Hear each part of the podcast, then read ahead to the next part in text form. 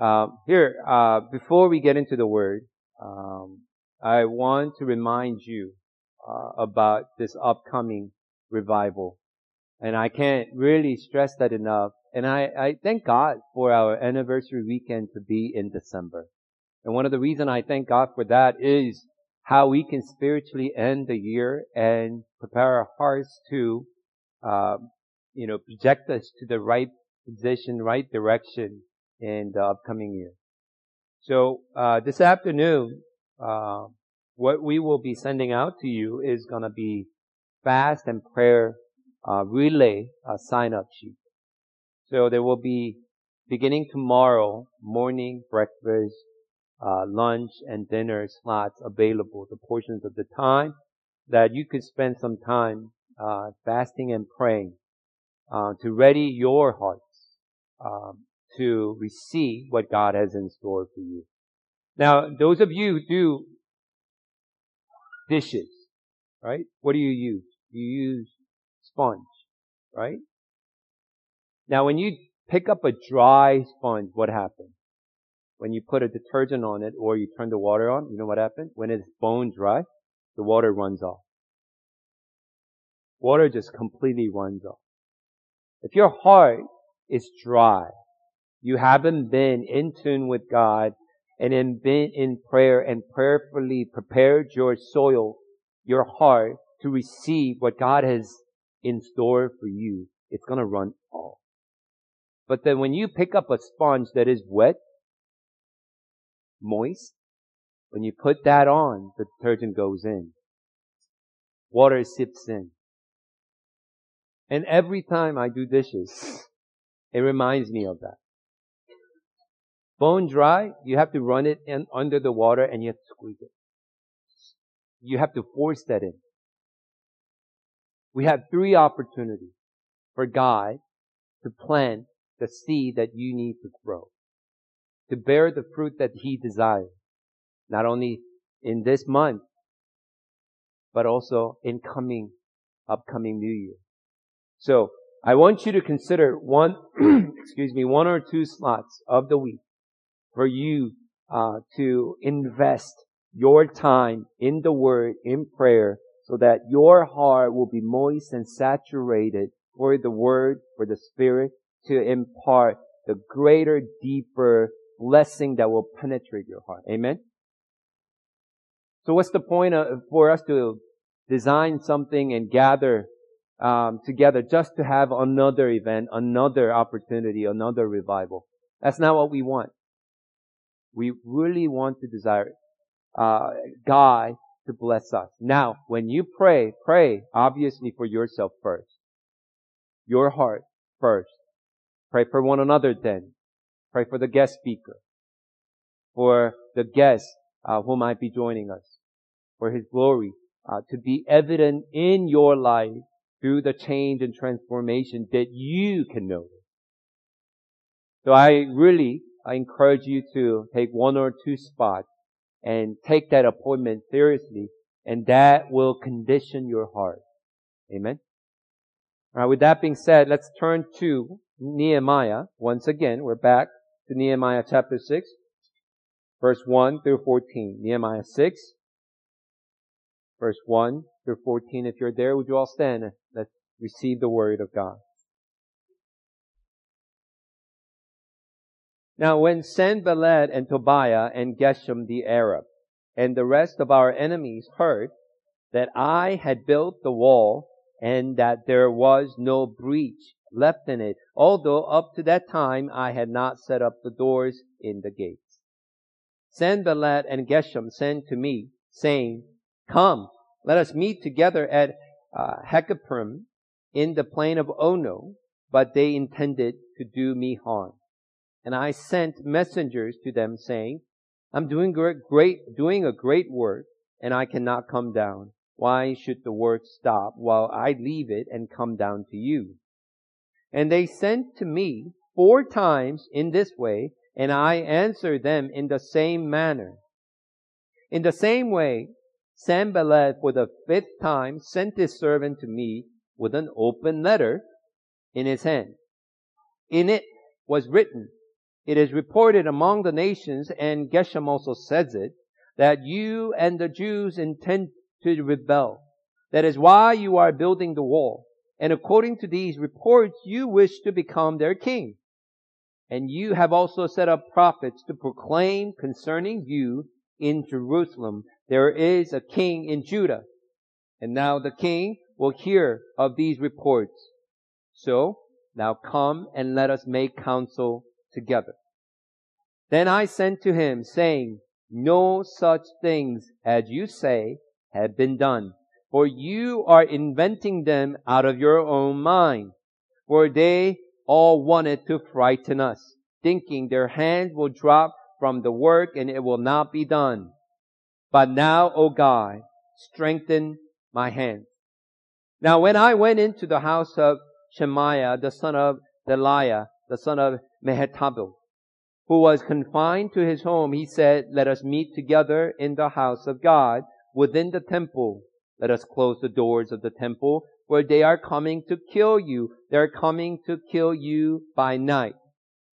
But I said, should such a man as I run away? And what men such as I could go into the temple and live? I will not go in. And I understood and saw that God had not sent him, but he had pronounced the prophecy against me because Tobiah and Sanballat had hired him. For this purpose he was hired, that I should be afraid and act in this way and sin, and so they could give me a bad name in order to taunt me. Remember Tobiah and Sanballat, oh my God, according to these things that they did, and also the prophetess Noadiah and the rest of the prophets who wanted to make me afraid. Amen. Father, we thank you for this word. May we, with open, humble heart, receive your word.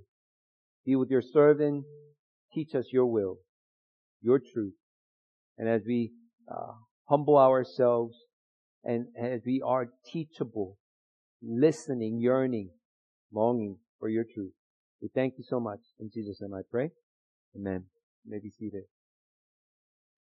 So we're back uh, to Nehemiah, and now we are on chapter 6, first portion of it.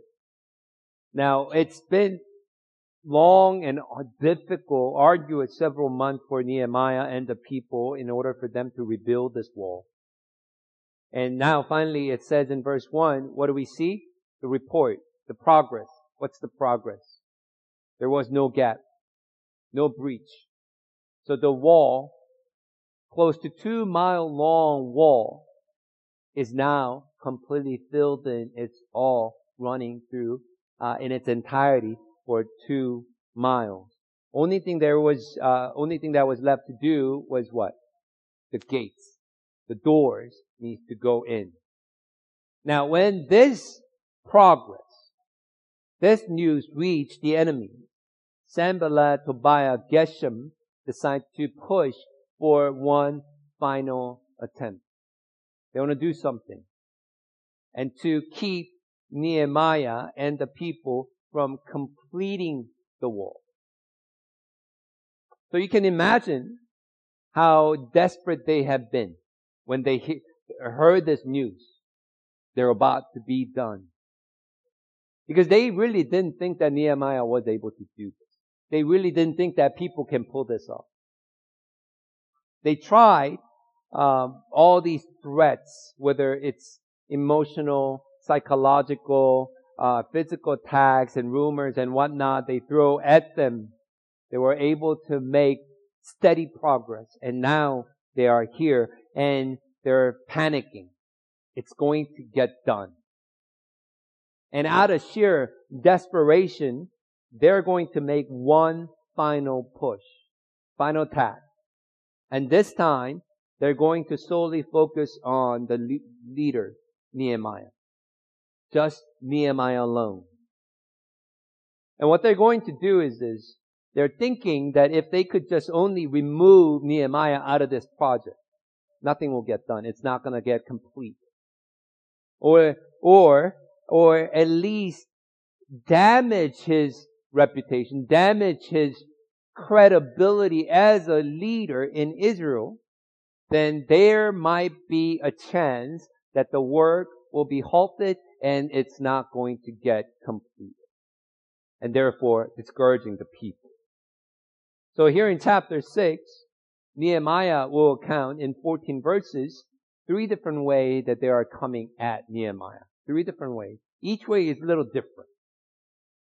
But all three was, were designed to destroy uh, the life itself or his effectiveness or his reputation in order to stop the work.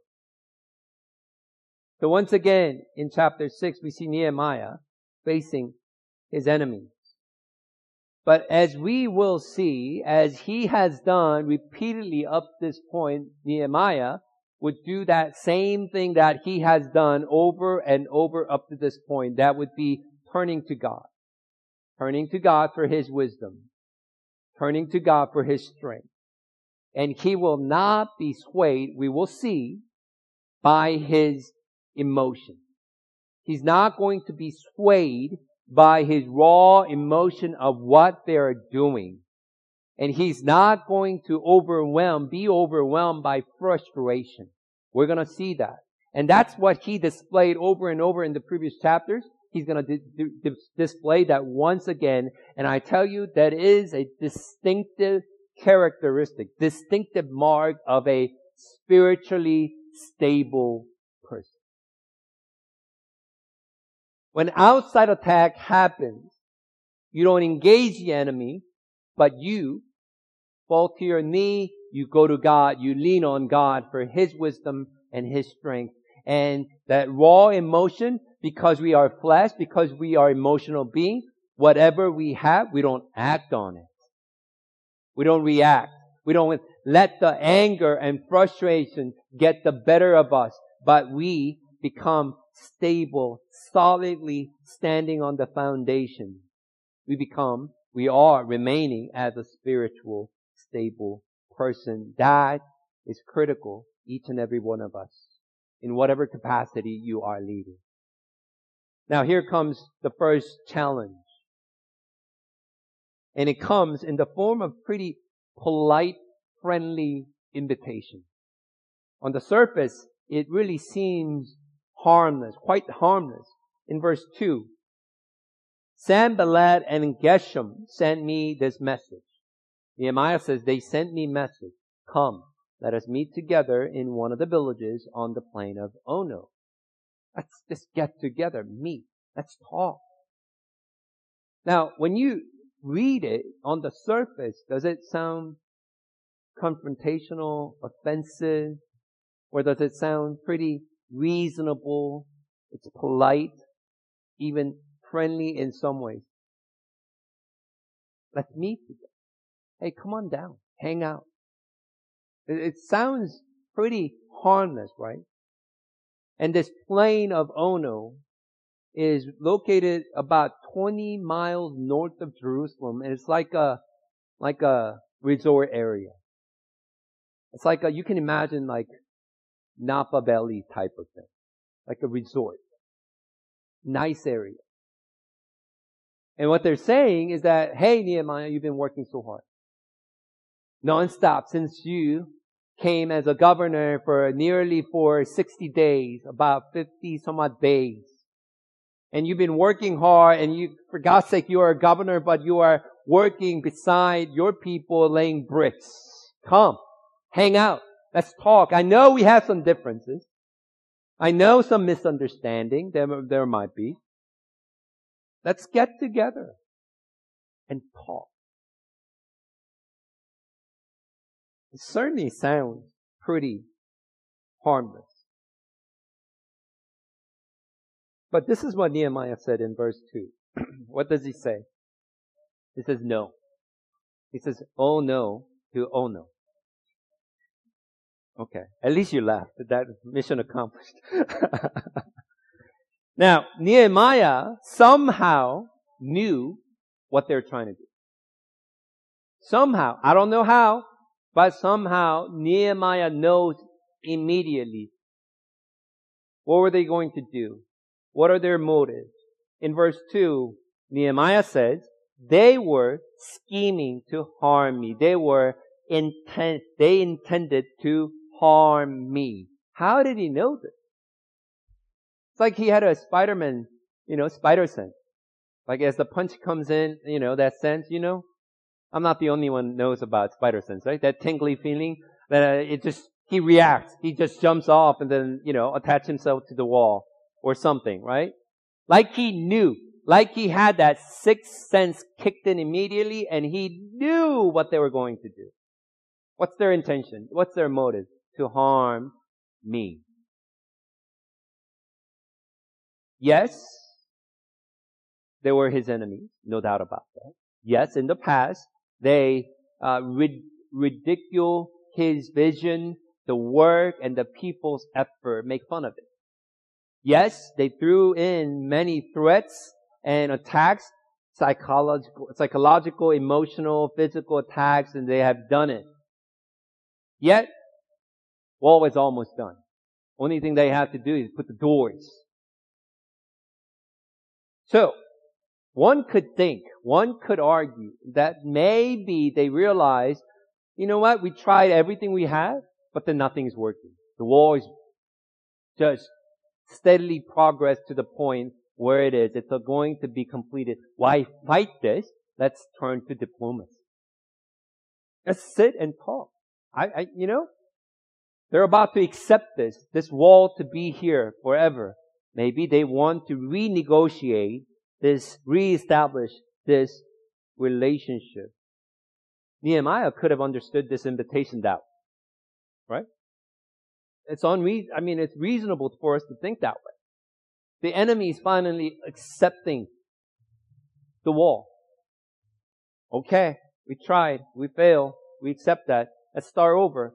We started on the wrong foot, and we want to begin with, uh, you know, this fresh, new relationship. Nehemiah could have perceived the invitation in this regard. However, Nehemiah didn't.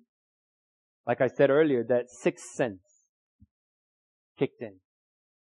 Nehemiah's that, that spidey, spidey sense kicked in. And as he saw the invitation right away, right away, immediately in verse 2, he says, something's off.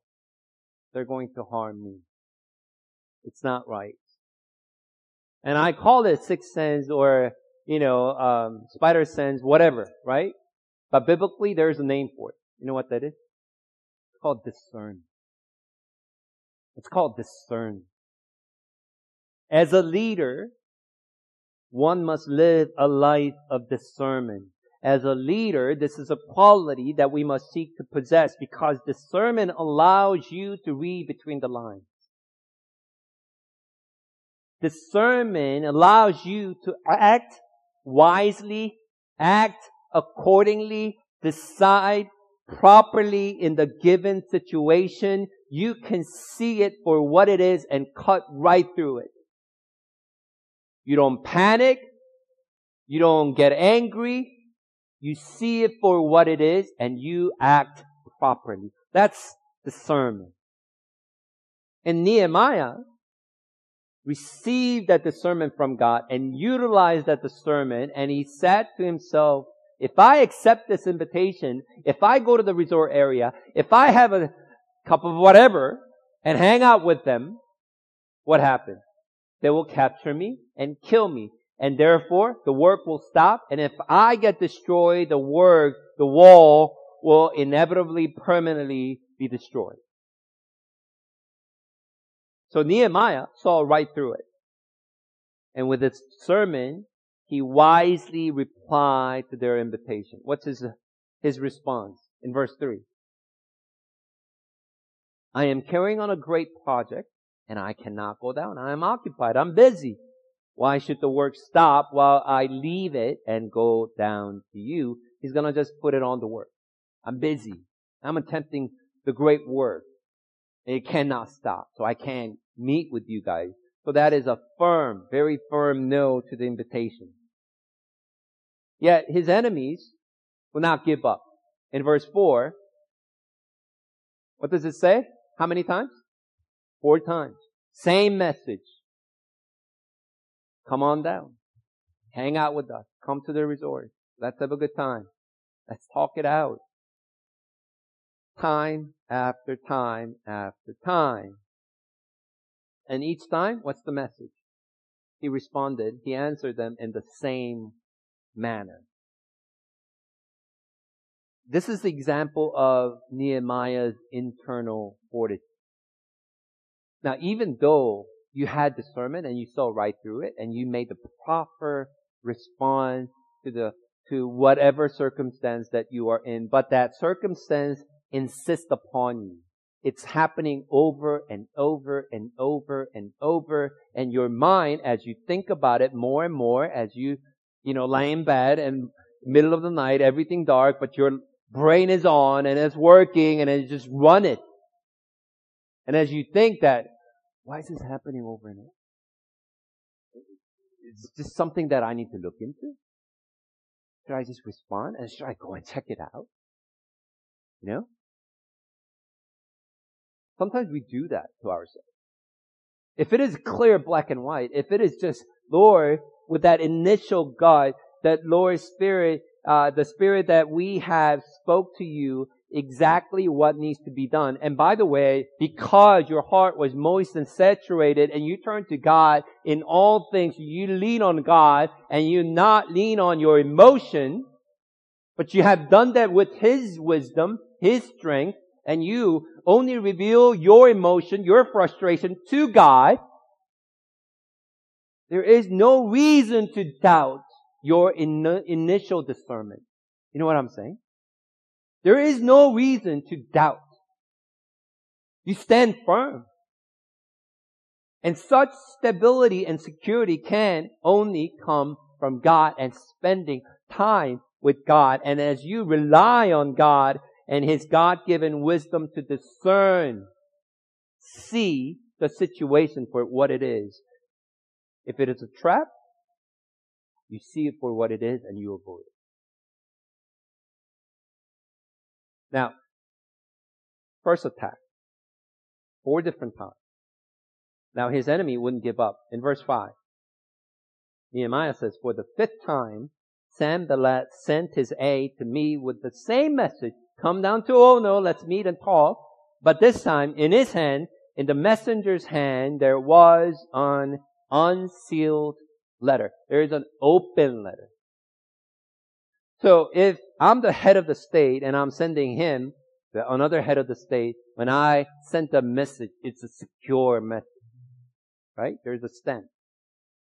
But this time, it comes with open, unsealed letter.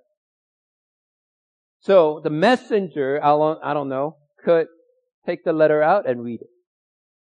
People who are, you know, guarding, oh, I'm the messenger of the enemy, but here's the letter. Oh, it's open. What is it about? They could potentially open it and read it. How interesting. It's not sealed. It's not secret. They are not doing the work they need to do to keep the matter private. Keep that in mind. Now, what is the open letter about? Look at verse 6 and 7. Sanballat was accusing Nehemiah in verse 6 and 7. Now, this is what Sanballat says. It is reported among the nations. And Geshem also says it I guess Geshem says it, then it must be true, right? That you and the Jews intend to rebel. That is why you are building the wall. And according to these reports, you wish to become their king, and you also have set up prophets to proclaim concerning you in Judah. There is a king in Judah, and now the king will hear of these reports. So now come and let us take counsel together. What are they saying in this letter? In this open letter, unsealed letter, what, what, what's their intention? What's the point of the letter? I'm going to let you know the truth. I was going to keep this matter private, But you declined all my invitations. I had no option but to reveal this. And I'm going to expose you for who you are, how evil, how deceiving you have been. First, you had a evil motive to come here as a governor and build this wall. Why? You wanted to defend your people and rebel with your people against the king. And you yourself, secondly, not just build the wall to rebel, revolt with your people, but you want to become a king. And that's why you already uh, um, confirm with the prophets. You prepare your prophets to proclaim you as a king. We know all about your plan. We all know this. The nations know this. Geshem knows this.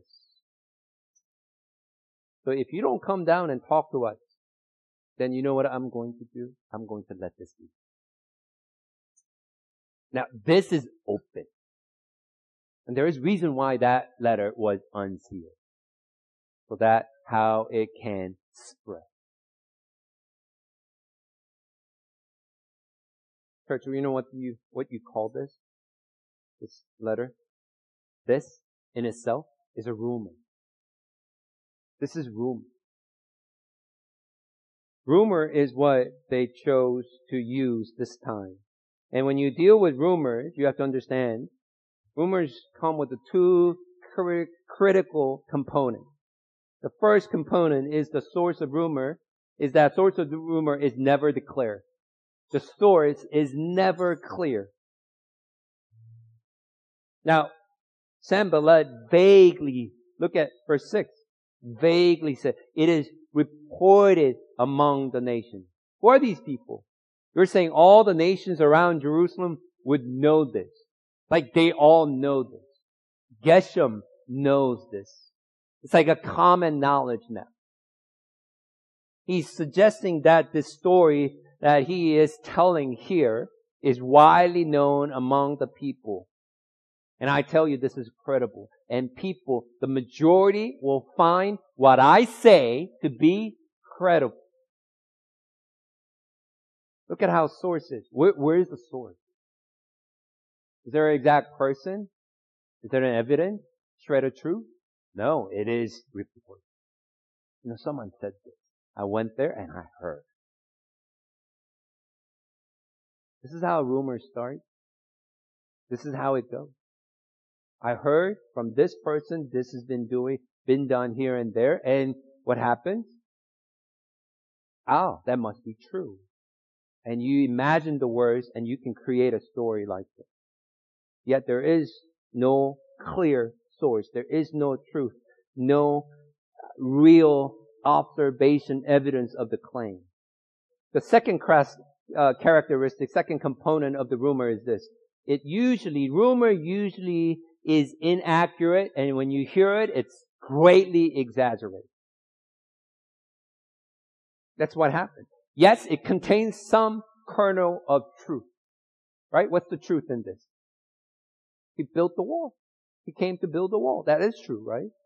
What's another truth?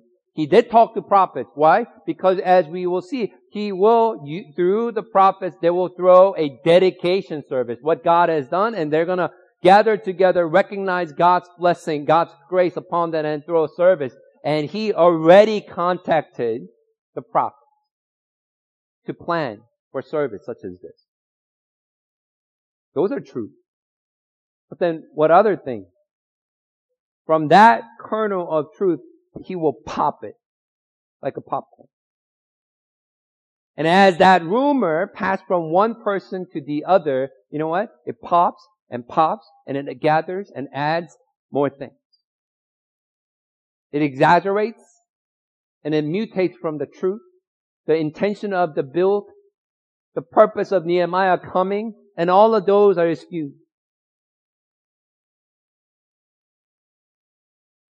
And one of the component, not only it exaggerates and uh, it's inaccurate, it actually mutates and it, it does that so fast. It spreads. Now, Did I mention it is an open letter? The people know this. People heard about it. What do you think the people were saying? I don't know how widely known this thing is, but then if the person heard people hear about this, then they'll be like, is this why he came as a governor? He manipulated the king and he got this position and came and he built the wall, not for us, but for himself, so that he could prepare us to, you know, revolt against the king. And he wants to become a king. And you know what? The king, the real king in Persia, Artaxerxes, when he finds out what, you know what's gonna happen? He's gonna send his troops. He's gonna destroy the wall. He's gonna annihilate all of us or take some of us back to be slaves. Is that too far-fetched? Reaction? No. If you heard it, if this is, this becomes a public knowledge, then what happens? That's gonna be the reaction. You don't have to be that sharp to know this will happen. This is what Nehemiah was faced with. It's a huge dilemma. So if you want to avoid this, you better come. You should accept our invitation and come and speak. So if he doesn't go, this rumor he's going to do in his power to spread it. He will send his spies and spread the rumor. But because he is, if he is afraid of this rumor taking any root and spread among people, if he goes, what happens? If Nehemiah goes to Ono, then what happens? He will be captured and killed, and the work, the wall, will be finished. Permanent. This is a classic no-win situation. Nobody wins. I mean, in, in terms of Nehemiah, no option is good option. When you think about it, this is pretty clever thing to do from his enemy. What would you do if you were in his shoes? Would you go? Sit down? Try to dispute all the points? I have not done this. I have not done this. I'm innocent. I'm, I'm blameless. You want to find out how widely spread, you know, uh, this rumor is? So you send your people and do that? Would you go?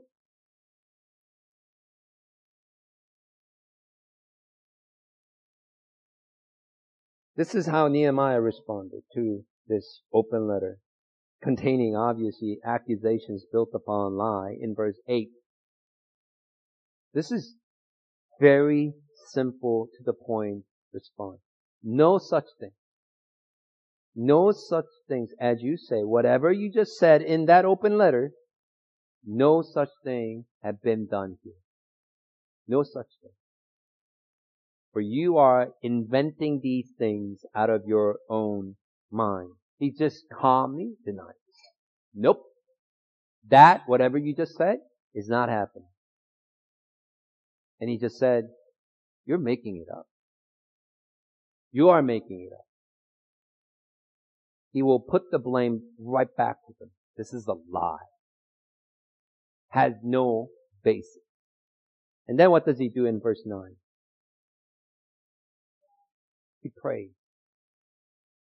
He prayed. He knew what they were doing. And he says they were trying to scare my people, scare me so that ultimately they would discourage us from doing the work and the work will not be finished. So he prayed, Oh God, strengthen my hands, strengthen me, give me courage. You know, I don't care how strong of a person you might be. When you are faced with unfair, baseless rumors or accusations such as this, you'll be affected. You'll be hurt by it. And personally, I have not, in my personal life, I have not experienced this. But in our, my professional life as a pastor, rumors, accusations, baseless claims, and stories about me, and stories about my wife, I have experienced it. And I tell you, it, it sucks the joy, life out of you because it's not true. And as you hear from those concerned people, Pastor, this is going on. What will you do? Shouldn't you address this? And those who have really good intention, caring and delivering these messages, these informing me of the rumors or accusations that is just kind of spreading and they themselves don't even know how widely spread. You know what happens to me? They're not helping. Let me just say, it, it even intensified, exaggerate, my heart. It is a hard thing for you to endure.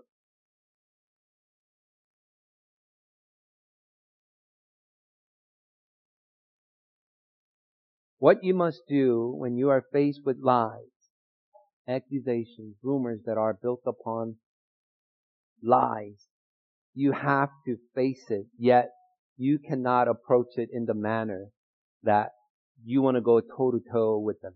Just like Nehemiah did up to this point. You can face it in the way that they are. They want to, want you to get down and dirty. Be dirty. You have to maintain your posture to tell them that is not. If you have known me and experienced what I'm about, I don't have to tell you, I don't have to dispel, I don't have to dispute any of these things. They are not true. Enough said. Enough said. You don't have to do more. And you turn to God. But most importantly, you need to pray. You move on from that and you pray to God and say, remember them, Lord. Remember what they're doing. You tell God and remember them. In other words, punish them, handle them accordingly. You don't do that, let God do it. You see something is off, you, you are, uh, you are troubled by certain things and it is not true of you, but they are making stories up. Do not act immediately. Do not try to handle with your hand unless God makes it abundantly clear in certain times. Because the Lord will make sure that the truth will prevail in the end. Because it always does. I'm telling you, it always does. There's one final attack on Nehemiah. Now what Nehemiah did in this time, Nehemiah went to this person's house and he uh, check on this individual, and his name here is Shemaiah. Why did he go to this person's house? We don't know. It's not really talked about. But Nehemiah was busy and occupied, obviously. But he had time um, to go and visit his fellow countrymen. Because this is not an individual outside the wall, right? This is a guy inside the wall. So he went and visited with them. And this is what the man says to Nehemiah. What does he say? Let us meet in the house of God. Let us go inside the house, inside the temple. Let us close the to- temple doors. Why? Because the men are coming to kill you. By night, they are coming to kill you. What's happening here? In this final form of attack, his enemy, this time not from outside but inside the wall, are trying to instill fear in Nehemiah. What is he saying? Nehemiah, I, am I'm, I'm worried for you. I'm concerned for you. Visit me. So he came. You know what? Let's go. I heard. I heard. So vague. I heard. And no reason, no source, nothing. I'm worried for you. We need to go to temple. We need to lock the door. We need to stay there. And I'm going to stay there with you because men are coming to kill you by night. You're so important. You are so instrumental for this great project. And I cannot let you die. It's like Peter saying to the Lord, Lord, I can't let you take on the cross. I won't let that happen, right? You know what Jesus said to Peter? Get behind me, Satan. But Nehemiah responded. Verse 11 and 12. Should such a man as I run away? And what a man such as I could go into the temple and live, and I will not go in. And I understood and saw that God had not sent him. Again, that spider sense, sixth sense, that this sermon kicks in, right? This guy is not for me. He's not sent from God. But he was hired. He had pronounced the prophecy against me because Tobiah and Sanballat had hired him. Again, his discernment kicked in. And how quickly Nehemiah saw right through it. This guy is not from God. He was hired by his enemy. I don't know how he knew other than God's wisdom spirit revealing the truth. He knew. Yet there are some signs when you deal with certain situations, certain people, you can right away sense something is off. Because in this case, he, this guy was suggesting Nehemiah to hide in the temple, lock the door in the temple. And Nehemiah said, this is sin. Why is it sin? It's sin because only priests are allowed to go in and stay in the temple sanctuary. And if Nehemiah to go in and hide in the temple as the guy, this guy suggested, then he would not only disobey God, but he would desecrate God's holy temple. And therefore, consequently, Nehemiah will display his lack of trust to God, his confidence in him, and he's going to demonstrate that to his people, and that will greatly discredit his leadership.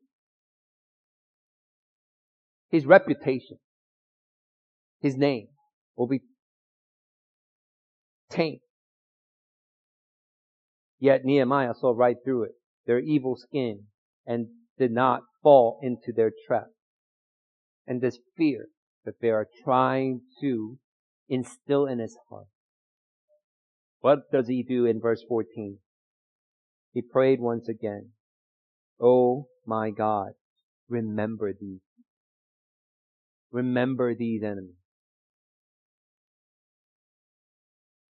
God deal with them. You punish them for what they have done. Folks, completion of the wall is very next verse. The later chapter in verse 6, the wall is going to be done. The gates are going to be installed and it'll be done. And you're going to see that. But for Nehemiah to get there, to complete this enormous project in just about 60 days, that was possible because of this characteristic that, that Nehemiah had, and he displays it again in this text, how he possessed and utilized this extraordinary wisdom, discernment that he had for him to see it for what it is and act accordingly. And how he courageously faced the rumor, accusation, lies, and this fear, and he overcome all of them. And how he finally turned to God every time in prayer, not only to seek his will, but to express his state of emotion. He repeats